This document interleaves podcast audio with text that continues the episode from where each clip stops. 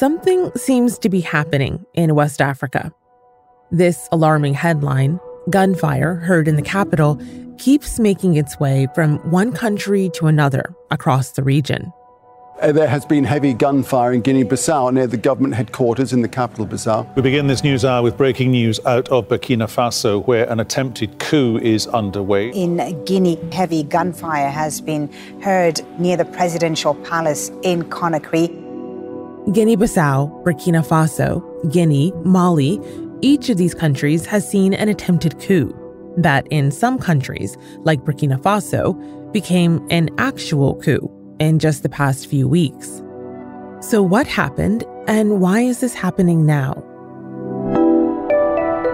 I'm Malika Bilal, and this is The Take.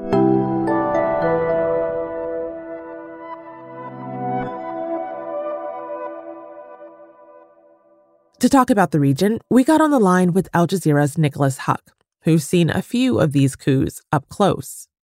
So, anyone who has been listening to The Take and watching Al Jazeera knows who you are. But for those who are newer, you are our West Africa correspondent working out of Senegal. And you've spent a lot of your time recently covering coups and attempted coups.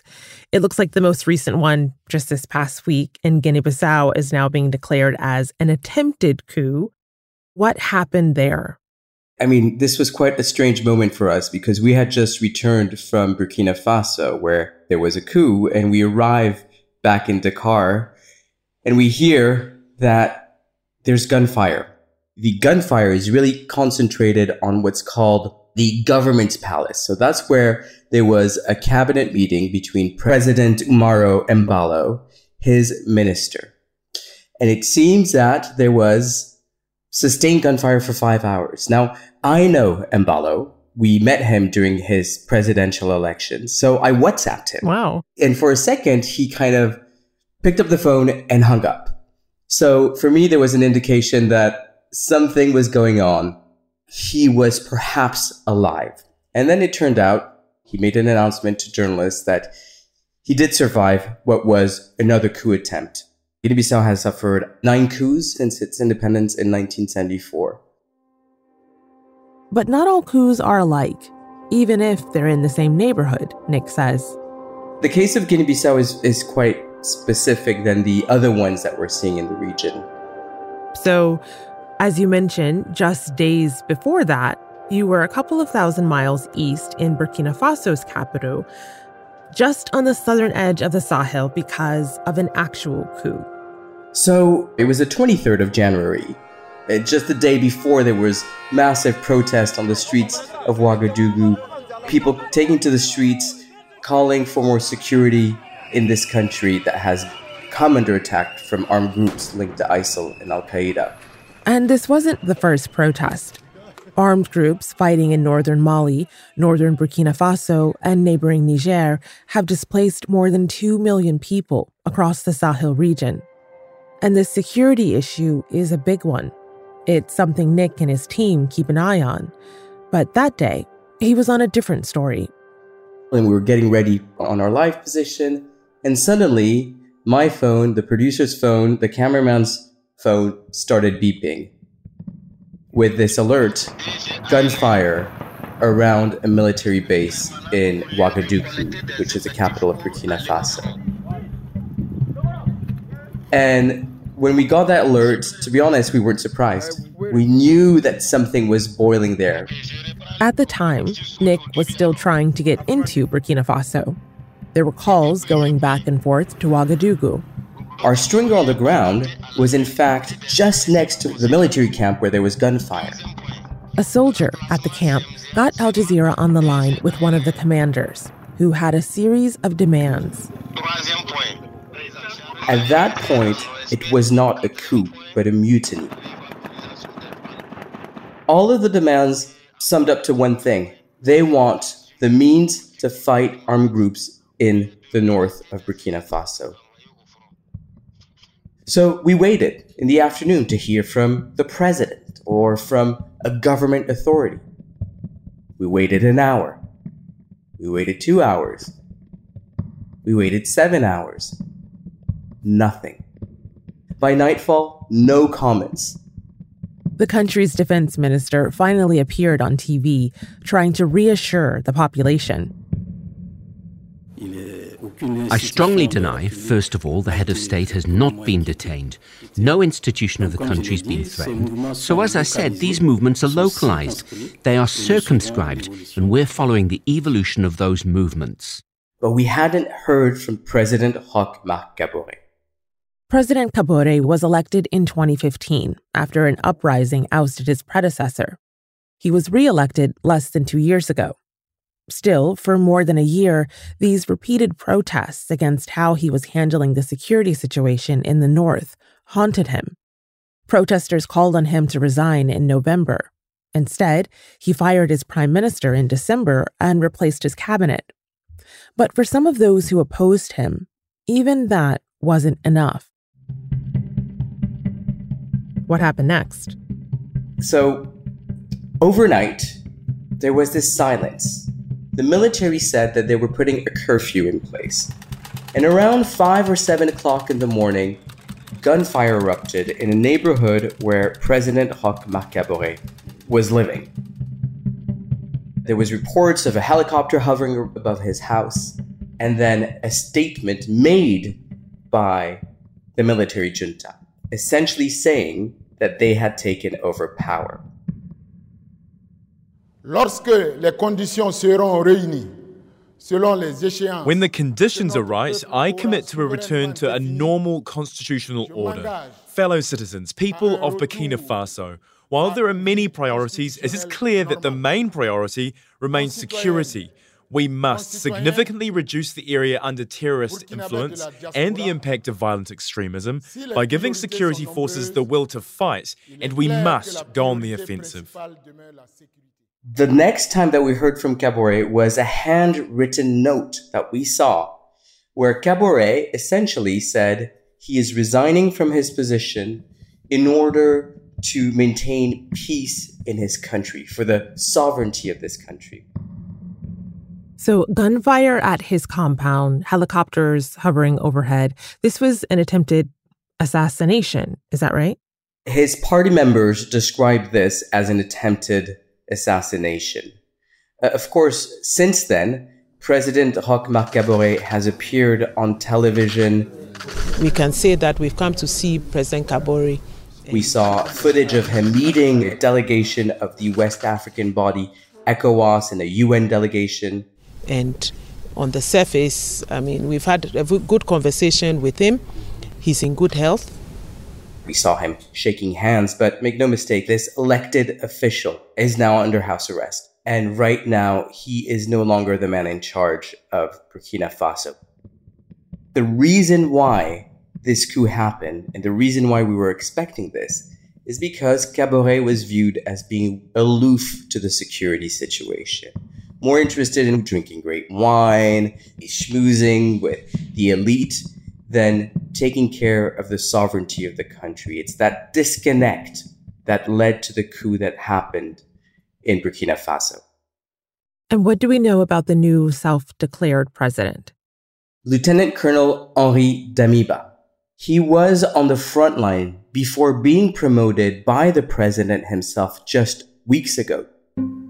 And what we've heard is that the last conversation that Lieutenant Colonel Damiba had with Roch Marc Kabore was about trying to shore up more troops to help the soldiers that are on the front line that are suffering crushing defeat. He even suggested perhaps that maybe the Russians should intervene.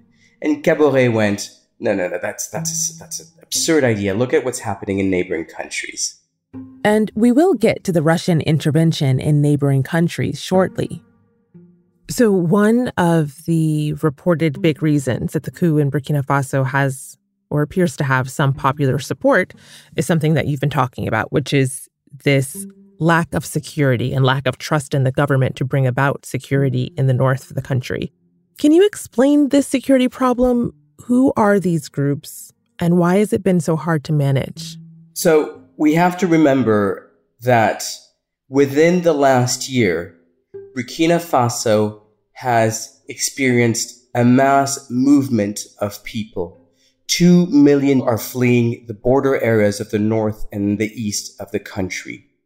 And these armed groups in these areas, and I spoke to one of the local MPs that represent the area, and he told me these are our brothers, our fathers, our children. He told me these are Al Qaeda fighters or ISIL fighters only in name. They're not driven by ideology, mm. they're driven by poverty. Nick points to one specific turning point when many lost faith in Kabore's government. When that happened in November, the attack in a military base in Inata, more than 40 soldiers were killed. It turned out that they had gone several weeks without food rations, forcing them to go out to hunt for food. And they were attacked by Al Qaeda fighters while they were out hunting. That sent shockwaves. From then on, we started to see protests on the streets of Ouagadougou against Roch Marc Kabore's regime, shaking up officials in Ouagadougou about the security situation in the country. Nick did get into Burkina Faso after the military takeover and was able to speak with people there about what just happened to their country. You spoke with one person. You call him Abdurrahman, though it's not his real name. He's speaking under an assumed name because of the fact that he's speaking out about the army's response to these security problems. What did he say? Abdurrahman, not his real name, of course, we actually met him in Ouagadougou and he explained to us he essentially was trying to get arms through the black market. We are very frustrated with Burkina's army. The armed groups are better equipped than us. They even attack us with rockets, but the army never comes to help us. Meanwhile, the military is busy taking over the capital instead of protecting us along the borders. Civilians that want to take up arms are given a two week traineeship how to deal with arms and they're given hunting rifles and they're sent to the front line. Wow. Ever since the government has started arming civilians, Al Qaeda and ISIL fighters have moved from targeting security forces to targeting villages. I saw these recently displaced people on the outskirts of Ouagadougou, and they were all women or really, really young children. And asked them, where, where did all the men go? Where did your boys, your children? And they all looked at me in silence. They all were killed, one by one, shot in front of their eyes. This is an intentional way to spread the fear. Just people are rushing towards the capital. So I know that you also visited the center of the capital, the market. How were people there reacting to the coup? There was so much energy released after the coup, or there was so much pent up energy that needed to be released in this country where most people are under the age of 20 and they've seen leaders above the age of 60. And whilst there is international condemnation, both from the United Nations, from the West African body ECOWAS that has suspended Burkina Faso from the Union, there's an air of defiance. It's less of a celebration of the end of Kabore's regime, it's more of a celebration of hope for change and perhaps that the security situation, the economic situation will follow a certain track. So, Nick, when we reached out to you for this interview, we were initially only going to discuss the coup in Burkina Faso. Then came word of an attempted coup in Guinea Bissau. Neighboring Mali had two coups in the past two years. Chad, which neighbors Mali to the north, lost its head of state, Idriss Deby. He was killed in battle. We talked to you about that. Then Guinea, just south of Guinea Bissau, had a coup a few months ago. So it's beginning to seem like there is a trend here. Is it reductive to think of this as catching? I mean, there's clearly a trend. There's something that's happening in our region that is fundamental, which is people no longer trust their elected officials as providing both the security or working in the interest of the people. It's incredible. And of course, remember, West Africa is big. Each country has its specific grievances. We can't paint them in one brush. What's happening in Guinea Bissau is qualified as a narco state by the State Department. There's been existing grievances between the military and the government. In Mali, it's an issue of security. And then in Burkina Faso, there's multiple issues to all of this. But there is something interesting. We're seeing these coups happen after there's been popular protests. Same thing in Burkina Faso. We saw protests in the month heading to this coup. The signals were clear. We knew that this was going to happen. We all had our visas ready. We knew that there was going, something was going, needed to change. It, the majority of the electorate are young, right? It's seen as the situation deteriorating, these elected officials getting richer, the poor getting poorer. They're just like, if this is not working, let's not wait for an election. Hmm. Let's take to the streets and protest. There is one thing that ties this new generation of military leaders together military training from the United States.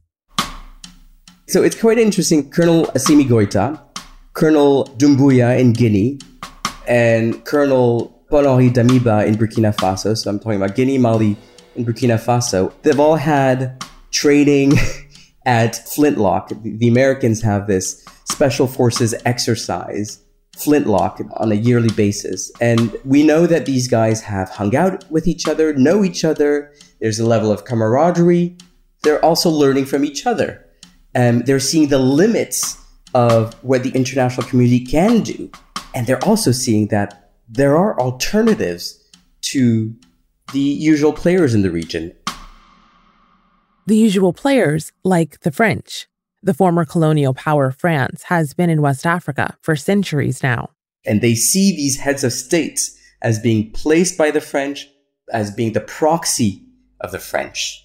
And it's true. Roch-Marc Kaboré, uh, Ibrahim Boubacar Keita, Alpha Condé, they've all been educated in France. They all love drinking wine. And they're seen playing to French interests instead of the people's interests. At least that's how it's perceived by some on the streets. And I think that these coups, you can't see them without taking into consideration this growing anti French sentiment in the region. It might be obvious, but in case it's not, why are we seeing this growing anti French sentiment now?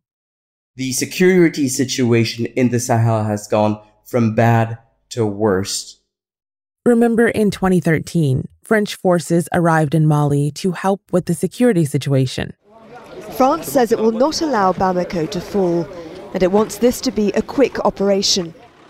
And it's seen by many that the French are no longer the solution, but the problem.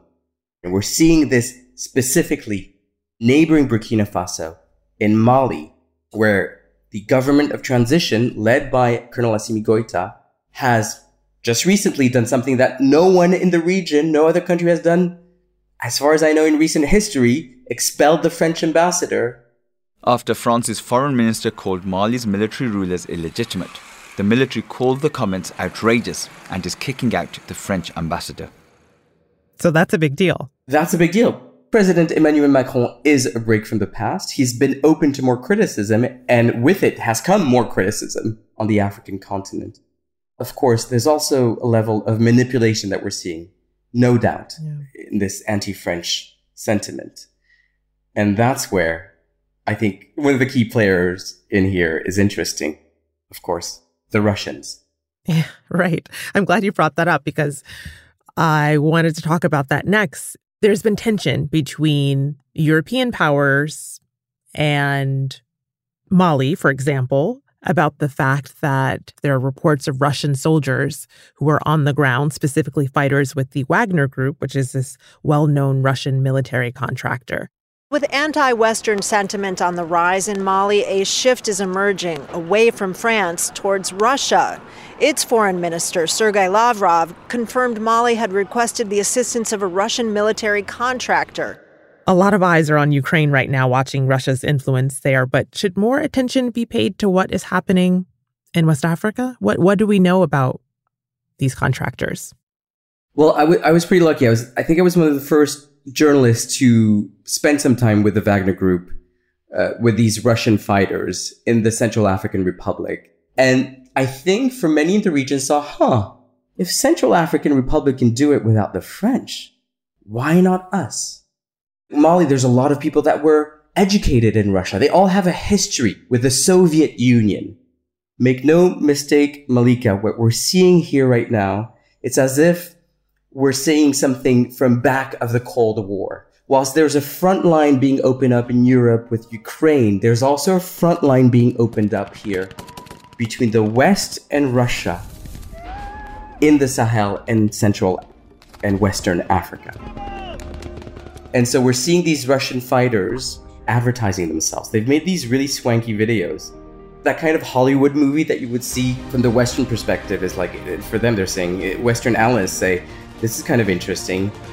But the Russians are seen as an alternative. It's quite interesting to see these protests where the French flags are being turned upside down to, to look like a Russian flag. So we've seen oh, people, oh, wow. you know, following the coup in Burkina Faso, yeah, people holding Russian flags. So finally, where does Burkina Faso and perhaps the region, since we've expanded this out, where does it stand on the topic of democracy these days? Is what we see currently, is that likely to hold? Or will there be more coups to come? So, in Burkina Faso, democracy has only been a recent bleep in its history. They've only experienced democracy the last six years. For the vast majority of the time, people in Burkina Faso have experienced autocratic regimes. I wouldn't say it's a setback in democracy, it's a recalibrating of democracy. People here are savvy. They know that. They deserve better. And that's why we're seeing these young junta leader that are all in their 30s or early 40s taking over and they're riding this popular support and this desire to see some sort of change, not just along the security lines, but something that better represents the aspiration and who people are here in the West African region and on the continent as a whole. And that's The Take. This episode was produced by Amy Walters with Ruby Zaman, Alexandra Locke, Nay Alvarez, Priyanka Tilve, Negin Owliaei, and me, Malika mm-hmm. Bilal. Our story editor is Tom Fenton. Our sound designer is Alex Roldan. Our engagement producer is Aya El Milek, and Stacey Samuel is executive producer. For more, follow us on Instagram and Twitter. We're at AJ The Take, and on Facebook at The Take Pod. If you like what you hear, rate and review us wherever you listen to podcasts. Then tell your friends. We'll be back.